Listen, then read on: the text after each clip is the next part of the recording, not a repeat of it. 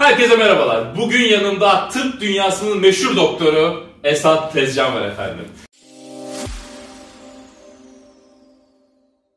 Kendisiyle bugün tıbbı, doktorluğu konuşacağız. Aklımda bir sürü soru var doktorlukla ilgili. Gerçekten çok fazla merak ettiğim şey var.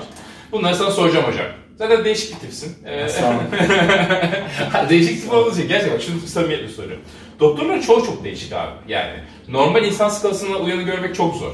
Ya genel itibariyle gözünü feri gitmiş adamları ben görüyorum. Hani yani gerçekten işi bırakmış. Ya bambaşka bir alanın fazlasıyla kanalize olmuş. Müzik oluyor, tiyatro oluyor. Ya da senin gibi body'ye falan kendini vermiş insanlar var. Niye böylesiniz abi? Yani niye normal insan çok az sizde? Yani düşünüyorum da liseden başlıyor gibi ya. Liseden başlıyor mu? Yani tıp yazan çocukların hepsi aynıydı zaten bizde ya hocam. Nasıl yani abi? Yani mesela hepsi şey gibiydi böyle zaten hani anormal gibiydi zaten. Geliyordu zaten. Yani anormallik geliyordu zaten. Tıp bir de daha da fena oldu. Yıpratıyor mu abi? Hocam çok yıpratıcı zaten ya ÖSS olayı. Yıprandın mı hocam? Anlat bize ya, seyircimiz anlat. Yıprandın, nasıl yıprandığını anlat bize hocam. Yani biraz yıprandım ya. Hakikaten çok mu yıpratıyor abi? Hocam şimdi şöyle. Neresinde yıpranıyorsun da bu hale geliyorsun? Ya şöyle bir kere tıpa başlayınca şey çok zor zaten hani. Fakülte sınavlarını hatırlıyorum ben. Hmm. Yani ilk defa anatomi falan görüyorduk biz. Hayatında ilk defa görmüşsün. Latince diye bir şey var zaten. Hmm. Hiç unutmuyorum yani. Anlamıyorduk yani. Ve hocaya şunu söyleyemiyorsun. Ya hocam bir tane de anlatın. Hoca diyor ki nasıl anlamadınız? Nasıl anlamadınız? Hemen söyle bakayım. Ya böyle zaten bir daha soru soramıyorsun. İptal.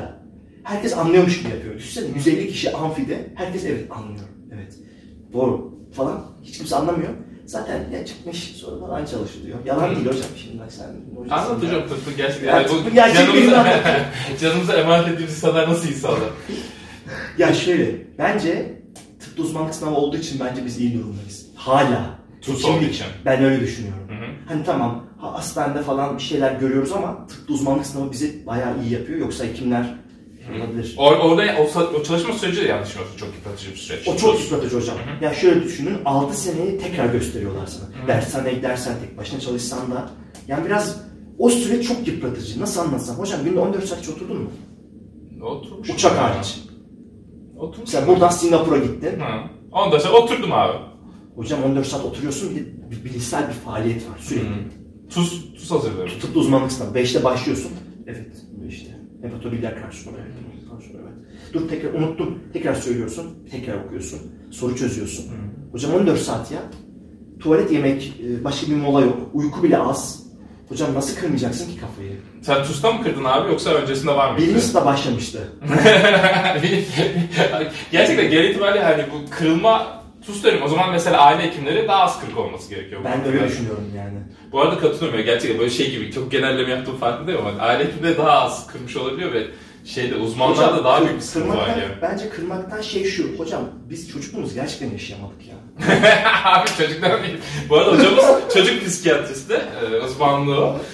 Ama şimdi çok alakasız gittik abi çocuklara. Ya şöyle hocam yani ben hatırlıyorum mesela tıp kazanmak için ne gerekiyor?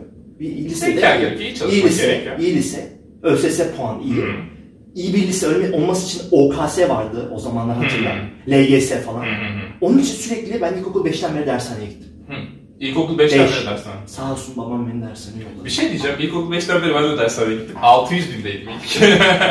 İlkokul 5'ten beri vardı değil mi sizden? Bizde de vardı ama ilkokul 4'te gittim. Hatırladın mı? Ama bak ben kırmamışım abi. Sen de psikiyatrist olmuşsun. Sen kırmamış mısın? Ben az kırmışım yine yani. Bir doktora göre az kırdığını düşünüyorum. Şimdi ama şey soracağım. Sen TUS'a 2 yıl boyunca günde yaklaşık ortam 14 saat falan çalıştın. Hayır hocam öyle değil. 5'teyken normal stajlar falan vardı. Tamam. Oradaki denge şu. Stajları yapıyorduk. Orada büte kalıyorduk. Sınıfta kalmayacak şekilde çalışmaya çalışıyorduk. Büte kalıyorduk ama. Hı. Yine TUS çalışıyorduk hafta içi. Derslerinde gördüğümüz dersleri tekrar ediyorduk zaten. Hı. Ben burada şeyi de soracağım. TUS'un şöyle bir avantajı olan arkadaşlar. Türkiye'de baktığınızda bence en iyi alan, en iyi işleyen üniversite alanı tıp gözüküyor. Kesinlikle. Bunun nedenlerinden biri de büyük ihtimal bu TUS sınavı. Yani kesin. Araya adam soktu falan gibi bir şey yok. Evet, uzman olacaksın. Aynen. Eşek gibi o puanla giriyorsun. Hocam bir de ölçücü ya bence. Hani tamam zeka meka diyoruz ama ölçücü, şöyle ölçücü, psikoloji, Hı-hı. inanç. Bence bunları ölçüyor. İnanç ne? Tıp 5'te mesela adam çok güzel başladı. Sonuna doğru diyor ki ben yapamam. Yapamıyorum. Tıbbı çok bırakan oluyor değil mi size? Yani son zamanlarda yani ben kendi çevremden duymadım bırakan. Ama hocam tıpı TUS'u bırakıyorlar. Yapamıyor adam. Çok acayip adamlar vardı. Hocam her şeyi ezberlemiş. İstediği bölümü giremedi mesela. O son 4 ayda yıprandı psikolojik olarak. Yapamadı. İnanın yani belki psikososyal stres faktörleri ortaya çıktı. Yani TUS bence çok güzel. Hani İshak Hakmaz. Herkese nasip olur mu? İshak Hakmaz. Bir de özü gelmez inşallah. Bir kaldırma durumu var galiba ama TUS gerçekten yetişecek. Yani kalkarsa herkes intihar eder. Peki sana bir soru daha soracağım şimdi. Okudun, tıbbı yazdın. Sana şöyle desem, tıbbı yazdığında 1 ile 10 arasında puan ver. 7. İyi değil mi? Gayet iyi. 10 şey olur. 10. Kolpa olur. 7. Ben 24 falan veririm. Hocam çok güzel. Ben çok seviyorum da ben şöyle düşünüyorum. Mesela dahiliye yazan bir hekim kaç verir? Ya da pediatri yazan bir hekim. Farklı farklı şeyler. Hocam çok farklı ya. Çok yıpratıyorlar. Çocuklar çok yıpranıyor yani. Bir gününü sormuştum, özür dilerim. Bir günü bize anlatır mısın? Hocam poliklinik yapıyoruz işte bu. Sen sabah gidiyorsun işte. Akşama kadar hasta mı görüyorsun? Evet hocam 4-4.30'a kadar hasta görüyoruz. Sonra işte spor ediyoruz zaten. Başka bir şey yok. Akşamdan artık spor yaparsak yapıyoruz. Ama şimdi ismini alan psikiyatri abi. Çocuk psikiyatri. Evet senin ondan özellikle hocam. Çocuk psikiyatrisi.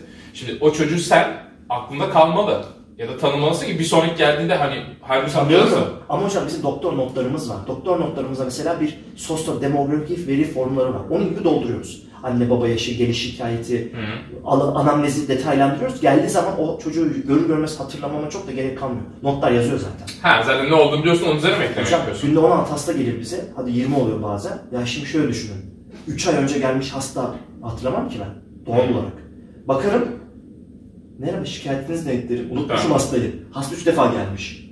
Hemen bakarım mesela anamnez raporuna, öyle hatırlarım. Unutuyorsunuz hocam. Çok hasta geliyor size. Evet. Mesela şimdi bizim arkadaşlar bazıları bizim akademide çok psikiyatriste falan giden var ya da psikoloğa. Siz galiba birazcık ayrışıyorsunuz, onu biliyorum, çok seviyorsunuz galiba bizi. Psikiyatristlerden de ama şu var sanki. Bir terapi de yapıyor bizim arkadaşımıza. Kalıp cümleleri var sanki. Var. Evet yani belli bir şey rahatsızlığını düşünüyorsa o kalıp cümleleri bir kullanıyor ve sonrasında bir iler. Ama hani bu şey gibi geldi bana. Hani nasıl diyeyim? Formal. Evet ya böyle formal. Çok şimdi robust değil mi? Hani böyle tak. Hocam bizim terapiler belli mesela. Psikoterapiler, bilgisayar davranış terapiler var. Ondan sonra mindfulness bir sürü var. Yani artık ekolüne alınan terapi eğitimine göre mesela ben alıyorum. Terapi eğitimi kolay değil. Yapılandırılmış ama esnetebiliyorsunuz. Ama kalıp cümleler var. Aynalama var. Değil mi? Evet. Görevler, ödevler, ondan sonra o bilgisayar yeniden yapılandırma belli kalıplar içerisinde. Ama bunu bir hastanın fark ettiği an şeyi çok bozmaz mı? Ben mesela o tedavi bana çok az. Hocam çok zeki ergenler bunu fark ediyor. Siz diyor her gece, her gün bana aynı şeyi söylüyorsunuz. Çok zeki olmasa gerek yok ki ben bunu fark ediniz çünkü aynı şeyi söylüyorum. O dirençliyse terapiye, tedavi. Çünkü hocam çoğunu anne babası zorla getiriyor. Elini yıkamış bir çocuk, yıpratılmış çocuk geliyor, ilaç başlıyoruz. Kafa dışı var. Psikiyatriler ilaç başlıyor. Halbuki biz ona psiko eğitim yapıyoruz. Hani bir tedavinin birinci basamağı. Hastalığın gidişat süreci, ilaç etkileri, bu hastalık neden olur, ne zaman pik yapar bunu anlatıyoruz. Hasta çok dirençli terapiye. Mesela yazıyor mesela, senin ilk dediğin cümleyle 5. seansta söylediğin cümleyi yazıyor. Sen bana bunu söylemiştin diyor. Allah Allah. Ne söyledim ben bunu diyorum. Yanlış söylemişsin bir de. Yani aynen bir şey. Yok doğru bir şey söylüyoruz ama yapılandırmış hocam. Formal görüşmeler. Çünkü hocam belki söylediğiniz bir cümle o hastanın hayatına çok yanlış yapabilir. Tabii. Yani ondan dolayı psikiyatristlik biraz önemli ve herkes bu işi yapamaz. Yani psikolog dediğimiz şeyler klinik psikolog dışında. Herkes doktorluk da yapamaz büyük ihtimalle. Yapamaz tabii. Galiba bize şöyle bir sıkıntı var. Normal sistemlerde, normal sistem demeyeyim mesela yurt dışındaki Amerikan sistemi doktorlarla çok hızlı bir birebir gelmek, karşı karşıya gelmek o. Karşı karşıya muhabbetim yani direkt doktor muhatap bulamıyorsun. Evet, aynen. Belli aşamalardan geçiyor ve sonra doktor oluyor. Bu iyi kötü tartışmıyorum ama şöyle bir sıkıntı doğuyor bence bizde. Şimdi direkt ben herkes hızlıca doktorun muhatap olabildiğinde doktorun bir de doktor bilgisi dışında insani ilişkilerde de iyi olması gerekiyor. Evet, aynen. Şimdi burada daha saçma bir şey geleceğiz. Bunu lütfen yansıtalım. Genelleme olacak ama. Yok. Sana rahatım abi. Oraya 70 kilometre içerken söv rahatlığı. Şimdi abi doktorlar da insan ilişkilerin iyi olması kolay insanlar değil. Akademisyenler ve doktorlar belli bir şey böyle yalnız kalma durumu çalışma sürecinde olan insanlar asosyalliğe çok yatkınlar. Evet. Bu beklentiler karşılaşamadığı için de büyük ihtimalle çok fazla sıkıntı yaşıyoruz biz sistemimizde. Hocam biz insan ilişkilerinde bence tıp doktoru olarak acaba şurada hata yapıyor muyuz? Bence çok büyük beklentilerimiz var hayattan. Günlük 30 milyar bize, aylık 30 milyar maaş versinler. İşte hasta az bakayım, ABD'li gibi olayım, ABD'li doktorlar gibi, Londra'da bir hekim gibi, bana ulaşmaları kolay olmasın gibi sanki bir bilinçaltımızda bir şey var gibi ama Türkiye şartları bu ya. Ama bence galiba bir sıkıntı yaratıyor mu yani? Evet hocam çok beklentimiz var. Tıp 1'de mesela bu beklentiyle giderken birinci sınıfta hocanın biri diyor ki mesela tıp yazmayın. Bitti. Ben konuştum hocam size dün zaten. Niye tıp yazdınız? Hocam gelip öyle bir şey. Hocam niye tıp yazdık? Yani geldik birinci sınıftayız, istifa mı edelim yani? Böyle başlıyorsunuz, beklentileriniz çok. Bir türlü karşılanmıyor o beklentiler, bir türlü. O basic olunca o beklentiler daha mutlu olursunuz. Yoksa peki, hocam gidiyor kafa kesinlikle. Mesela ortalama ne kadar kazanıyorsun abi sen? Bunu şöyle ayıp olmazsa. Şey falan sokmasa. Ekstraları değil de normal doktor olarak ne kadar? 17-18 fena değil mi? 17-18 alıyor musun hocam? İyi abi daha fazla. Peki bir aile hekimi ne kadar kazanıyor? Aile hekimi de böyle kazanabilir. 12-15 arası, 18 arası kazanan aile hekimleri de var. Benim kuzen bana yalan mı söyledi ya? Ben 10.000 falan kazanıyorum dedi mesela. Hiç vizite falan gitmediği için mi acaba? Hasta ziyarete falan gitmiyorum. 4.000-5.000 hasta oluyor ya onlarda böyle. Hocam bilmiyorum ya. Biz uzman hekimler, bizim hastane 20-19 falan oluyor. İyi kazanıyormuş. Elhamdülillah, aynen. Bak bunu da çok samimi soracağım. Tamam. Bir insanın ben neden tıp yazdığını gerçekten aklıma almıyor. Genel itibar şöyle anlıyor. Bizde çünkü genelde tıp şöyle yazıyor. Mesleki garanti. Ama tıp para garanti. Evet. Ama tıp yazan birçok insan, yani bunu lütfen yanlış anlamasın, zekalılık değil ya da çalışkanlık. Belli bir seviyede belli ki tıp yazabiliyor. Ya çalışkan olma ya zeki ya da ikisi bir arada. Evet. Ya bu adam tıp yazmasa, elektrik yazılır da zaten para sıkıntısı olmayacak. Ama tıp yazıyor. Ve ben şöyle bir kez çekip baktığımda bu bana çok saçma geliyor. Çünkü tıp Türkiye üzerinde gerçekten zor. Bitireceksin, stresli, TUS'a gireceksin. Bak ne hale gelmişsin. gerçekten arka badiye vurmuşsun, yine yetmişsin. Badiye vuramıyorlar, daha da saçma bir hale getiriyor. Abi bitmiyor, TUS'a gidin, daha sonra zorunlu hizmetin çıkıyor, doğuya gidebiliyorsun. Onlar bitiyor, kazandın, girdin bir yerde, belli bir seviyeye geldim diyene kadar doçentliydin, moçentliydin, zaten 45'in eline giriyor. Abi o para zaten hani harcayabilecek bir şey kalmış. Hocam bence şöyle bekliyoruz. Tıp okuyup başka meslekte böyle uğraşsalar aynı parayı kazanırlar diye düşünüyorum. Bence daha fazlasını kazanırlar. Bir elektrik ya da bir yazılım. Zaten hayal kırıklığı ondan. Evet yani çok mesela hocam özelde kazanan hekimler var. 40, 50, 60, 70 ama bakın çok önemli. Cumartesi yok. Cumartesileri yok ve haftada belli izinleri var. Yıllık 10 gün falan. Mesela bu arada adamın da hafta sonu yok. Aynen. Hafta sonu şehir dolaşıyor. He. Ekstra para için. Peki abi o zaman niye tıp yazıyorsunuz yani? Tıbbı niye yazıyorsunuz? Hocam saygınlık kesinlikle. Saygı duyulacağını düşünmek. İkincisi de çok uğraşmadan maddiyatı elde etmek. Düşündüğü gibi. Düşündüğü hayat standartını yaşamak bence içsel olarak. Sen niye tıp yazdın? Babamdan dolayı hocam. Babam benim doktordu, uzman doktordu ben tıpı kazandığım zaman. Ondan sonra o da doçent oldu. Tamam. Bak yani hepimiz okuttu, 3 kardeşim de okuttu beni. Ondan sonra güzel yerlerde oturduk, aramamız oldu. Dedim babam iyi. Ama babama sorsam yok kötü. Babam tıp mı yazdı? Sen bu hayatı görünce ya ben de tıp mı yazdım? Tıp yaz dedi bana. Babam seçim bırakmadı ki hiçbir zaman. Şimdi araba alacağız, o alıyor zaten. Arabayı alıyor benim yerime. Doktorlar hayatları acıdalı. Ama bence tıpı niye yazıyorlar? Kesinlikle kendi gerçekleştirme arzusu bence hocam. Başka bir şey değil yani. Çok detaylı ilgilenmeye de gerek yok, bakmaya da. Ama bak sisteme girdiğinde bence o da olmuyor. Bak, ben birçok şeyde şunu görüyorum. Saygınlık diyoruz ya mesela. Abi bu saygını yaşayabileceğin an çok fazla yok ki. Etrafındaki herkes doktor. Muhatap olan çoğu kişi doktor. Toplam hani hayatında sosyalleşip bu saygınlığa ilişkin elde edebileceğin... Şöyle o saygınlığı elde etmek için akademisyen olan var. Doçentlik alan var. Bakıyoruz şey profesör oluyor mesela. Ben profesör olsam da etrafım zaten profesör dolu abi. Hocam ama profesör olup tıpçı olup da böyle hani yine böyle sanki boşluktaymış gibi. Yani o süreçten çok keyif almayınca hepsi profesör, bu sefer kitap yazıyorlar. İşte bir şekilde... Ya evet, bu kendi gerçekleşmeyen her türlü, sen daha iyi biliyorsun hocam. Yani. Var ya ben de birçok hocamdan seramiğe başlıyor, başka bir şeyler yapıyor. Dolayısıyla sonuç itibariyle bu bir hani mesleki bir şey yapılabilecek bir şey değil belli ki. Hani ben burada diye düşünüyorum, lütfen yanlış anlama. Gençlerin çoğu bence tıbbı çok büyük bir hatayla yazıyorlarmış gibi geliyor. Bizim burada gençlere falan bakıyorum. Ya gerçekten hani... Bence isteyerek yazıyorlar, sonra mutsuz oluyorlar. Çünkü süreçte beklenti çok farklı tıp. Ya hocam ben o kadar artık olumsuz bakmamayı öğrenmek de lazım ya.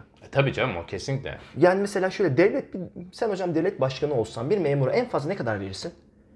Doktora. 200.000. 200 milyar. Sen popülistsin ya. 200.000. 200 milyar. Seçin beni. Sen kaç vereceksin? 2.000. 40. En fazla 40 veririm ben bir hekime. Ben devlet başkanı buradan nereye geleceğiz? Tamam. Zaten 20-30 alan var. Devletin verdiği paradan. Yani, zaten iyi alınıyor mu gibi düşünüyorsun? Yok ya zaten iyi alınıyor değil. Olay bu zaten. Yani neyle kıyaslayabiliriz? Yani başkanım bir şey daha soruyorum. Sana 50.000 veriyorum. Sen ne yapıyorsun ki abi? Hayatında hiçbir şey yok ki. Hafta sonu çalışıyor, hafta içi çalışıyor. O senin mutluyum. Bir şey diyeceğim yanlış anlamam ama. Evet, benim anlamam. Sen böyle bir hayatla mutlu olma.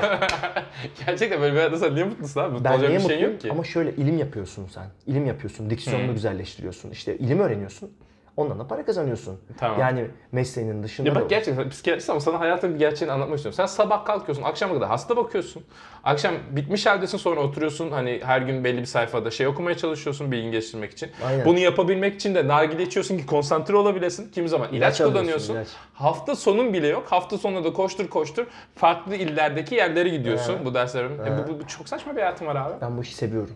Hocam ikna oldum, işi seviyorum, güzel de bağladın. Çok teşekkür ediyorum Esad hocam. Aşağıda da Twitter adresinizi de sizin vereceğim hocam. Bak size döndüm 40 bin lira duyunca bir anda senden. Peki ne zaman yayın yapacağız beraber? İstediğin zaman hocam. Ne zaman isterseniz makaleler. Mankova. SPSS. Çok teşekkürler hocam. Görüşürüz hocam.